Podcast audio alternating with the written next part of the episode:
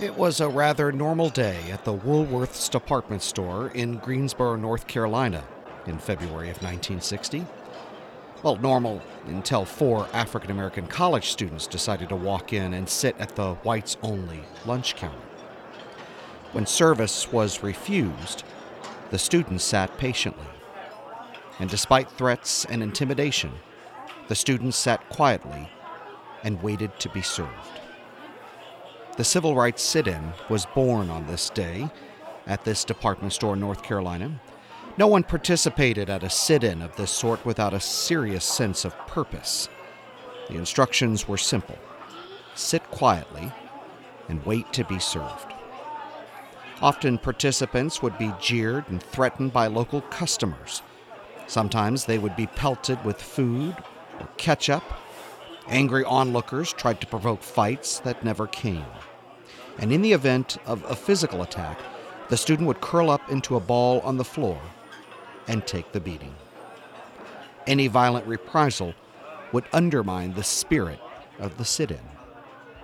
When the local police came to arrest the demonstrators, another line of students would take the vacated seats. Welcome to Print the Legend a podcast for American U.S. history students where we take a look at the stories that made up America and the stories that America made up. I'm your host, Mr. Nasosi, and I welcome you to part two of our series on the civil rights movement, where we look at the 1960s.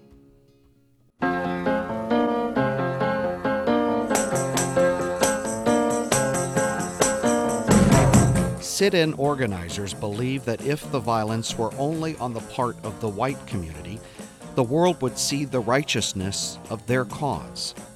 Before the end of the school year, over 1,500 black demonstrators were arrested. But their sacrifice brought results, and slowly but surely, restaurants throughout the South began to abandon their policies of segregation. In April 1960, Dr. Martin Luther King Jr. sponsored a conference to discuss strategy. Students from the North and the South came together and formed the Student Nonviolent Coordinating Committee, the SNCC.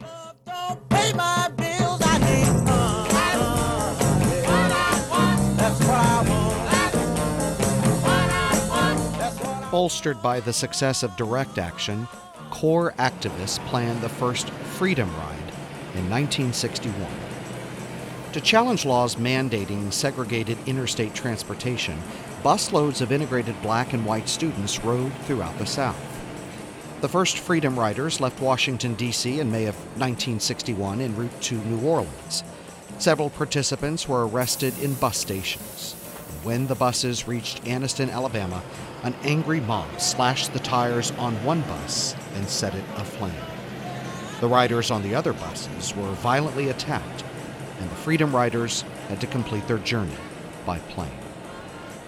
New Attorney General Robert Kennedy ordered federal marshals to protect future Freedom Riders. Bowing to political and public pressure, the Interstate Commerce Commission soon banned segregation on interstate travel.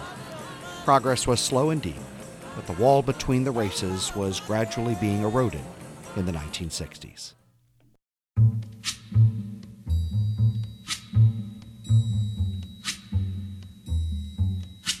Civil rights activists in the early 1960s teemed with enthusiasm. The courts and the federal government seemed to be on their side, and the movement was winning the battle for public opinion. Under the protection of, again, federal troops, in 1962, James Meredith became the first African American to attend the University of Mississippi. President Kennedy appealed to the students and to the people of the state to comply peacefully with the law and bring the crisis to an end. Even as he talked, riots were breaking out in Oxford. As sit ins and freedom rides spread across the South, African American leaders set a new ambitious goal a federal law banning racial discrimination in all public accommodations and in employment. In the summer of 1963, President Kennedy indicated he would support such a measure, and thousands marched on Washington to support the bill blacks and whites sang, We Shall Overcome, and listened to Martin Luther King deliver his famed I Have a Dream speech. The civil rights movement seemed to be on the brink of triumph. I have a dream that my four little children will one day live in a nation where they will not be judged by the color of their skin, but by the content of their character. I have a dream today. As equality advocates notched more and more successes, the forces against change grew more and more active as well. Groups such as the Ku Klux Klan increased hate crimes. Earlier, in 1963, the nation watched as the Birmingham police force under the direction of Bull Connor, unleashed dogs, tear gas, and fire hoses on peaceful demonstrators. NAACP leader Medgar Evers was murdered in cold blood that summer in Mississippi as he tried to enter his home. Church burnings and bombings increased. Four young girls were killed in one such bombing in Birmingham as they attended Sunday school lessons.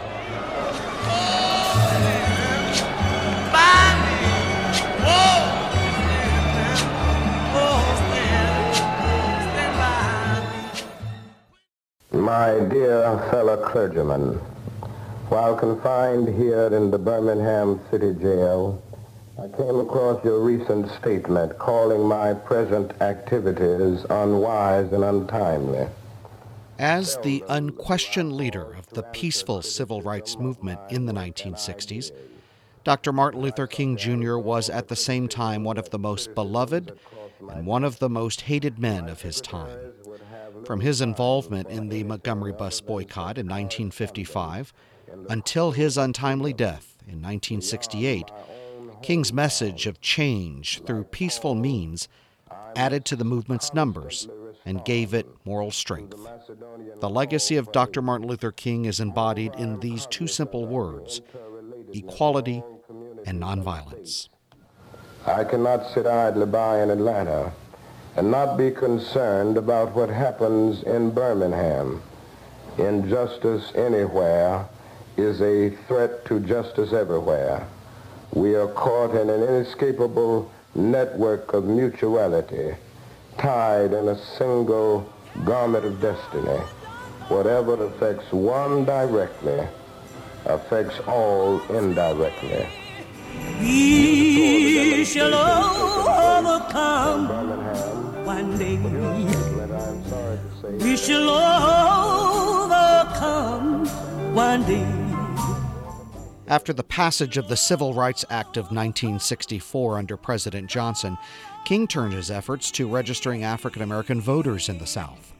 In 1965, he led a march in Selma, Alabama, to increase the percentage of African American voters in that state. Again, King was arrested. And again, the marchers faced attacks by the police. More tear gas, more cattle prods, and more billy clubs fell on more peaceful demonstrators. Public opinion weighed predominantly on the side of King and the protesters, and finally, President Johnson ordered the National Guard to protect the demonstrators from attack, and King was able to complete the long march from Selma to the state capital of Montgomery. The action in Selma led to the passage of the Voting Rights Act of 1965.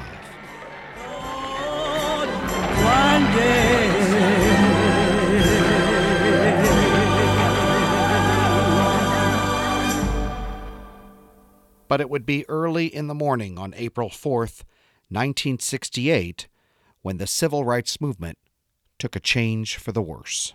Direct from our newsroom in Washington, in color, this is the CBS Evening News with Walter Cronkite. Good evening. Dr. Martin Luther King, the apostle of nonviolence in the civil rights movement, has been shot to death in Memphis, Tennessee. Police have issued an all points bulletin for a well dressed young white man seen running from the scene.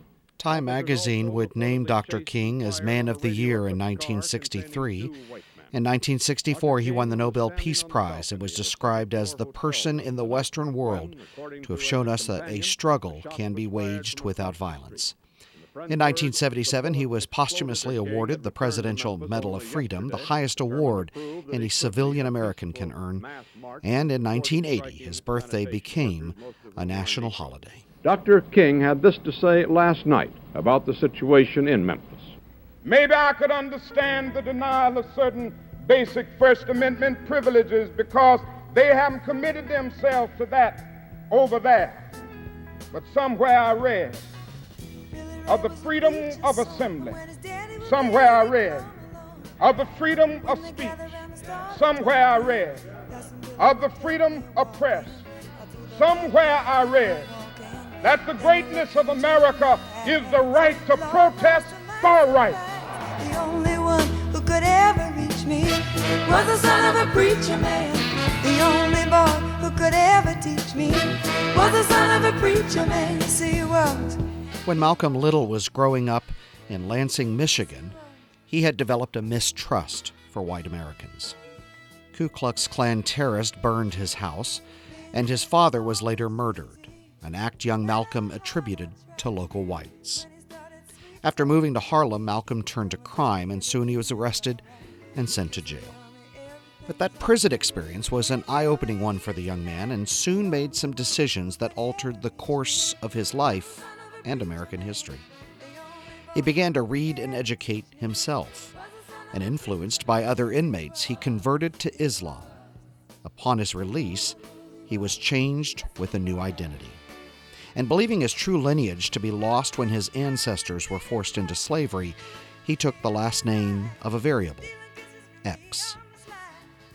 Wallace Fard founded the Nation of Islam in the 1930s. Christianity was the white man's religion, declared Fard. It was forced on African Americans during the slave experience. Islam was closer to African roots and identity. And members of the Nation of Islam read the Quran, worshiping Allah as their God, and accepted Muhammad as their chief prophet. Mixed with the religious tenets of Islam were black pride and black nationalism. The followers of Fard became known as the Black Muslims.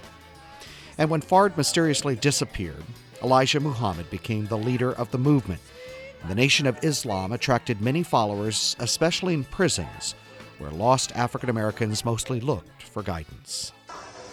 We are African, and we happen to be in America. We're not American. We are people who formerly were Africans who were kidnapped and brought to America. We,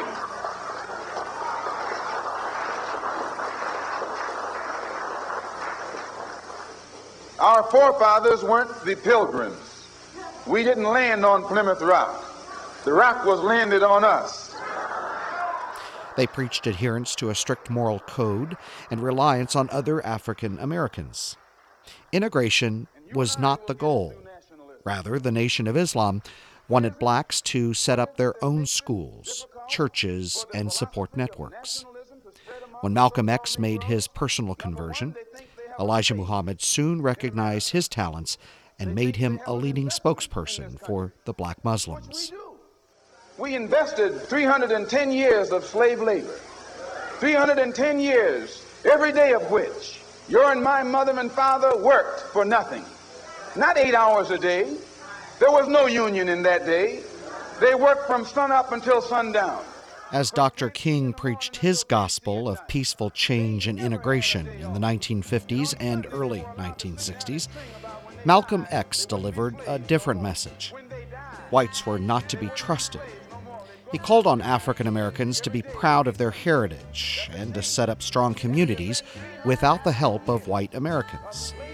He promised the establishment of a separate state for African Americans in which they could rely on themselves to provide solutions to their own problems. Violence was not the only answer, but violence was justified in self defense. Blacks should achieve what was rightfully theirs, quote, by any means necessary. Malcolm X no doubt electrified urban audiences with his eloquent prose and his inspirational style. In 1963, he split with the Nation of Islam and in 64 made a pilgrimage to Mecca. Later that year, he showed signs of softening his stand on violence and even met with Dr. King to exchange a few remarks. It would be the only time those two men would encounter each other. What direction he might have had ultimately on the civil rights movement is lost to a history that can never be written. As Malcolm X led a mass rally in Harlem, in February of 1965, rival black Muslims gunned him down. And although his life was ended, His ideas, he preached, lived on in the Black Power movement of the 1960s and 1970s.